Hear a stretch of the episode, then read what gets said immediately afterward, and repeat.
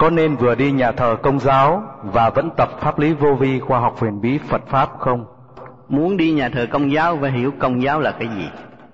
Công giáo là luôn luôn làm việc trật chung, thực hiện bác ái trật chung, xây dựng trật chung. Ta đi nhà thờ có gì hại đâu. Lời giáo lý đều là khuyên người tốt lành, trở về với thực chất chánh giác của chính mình, không có làm bậy.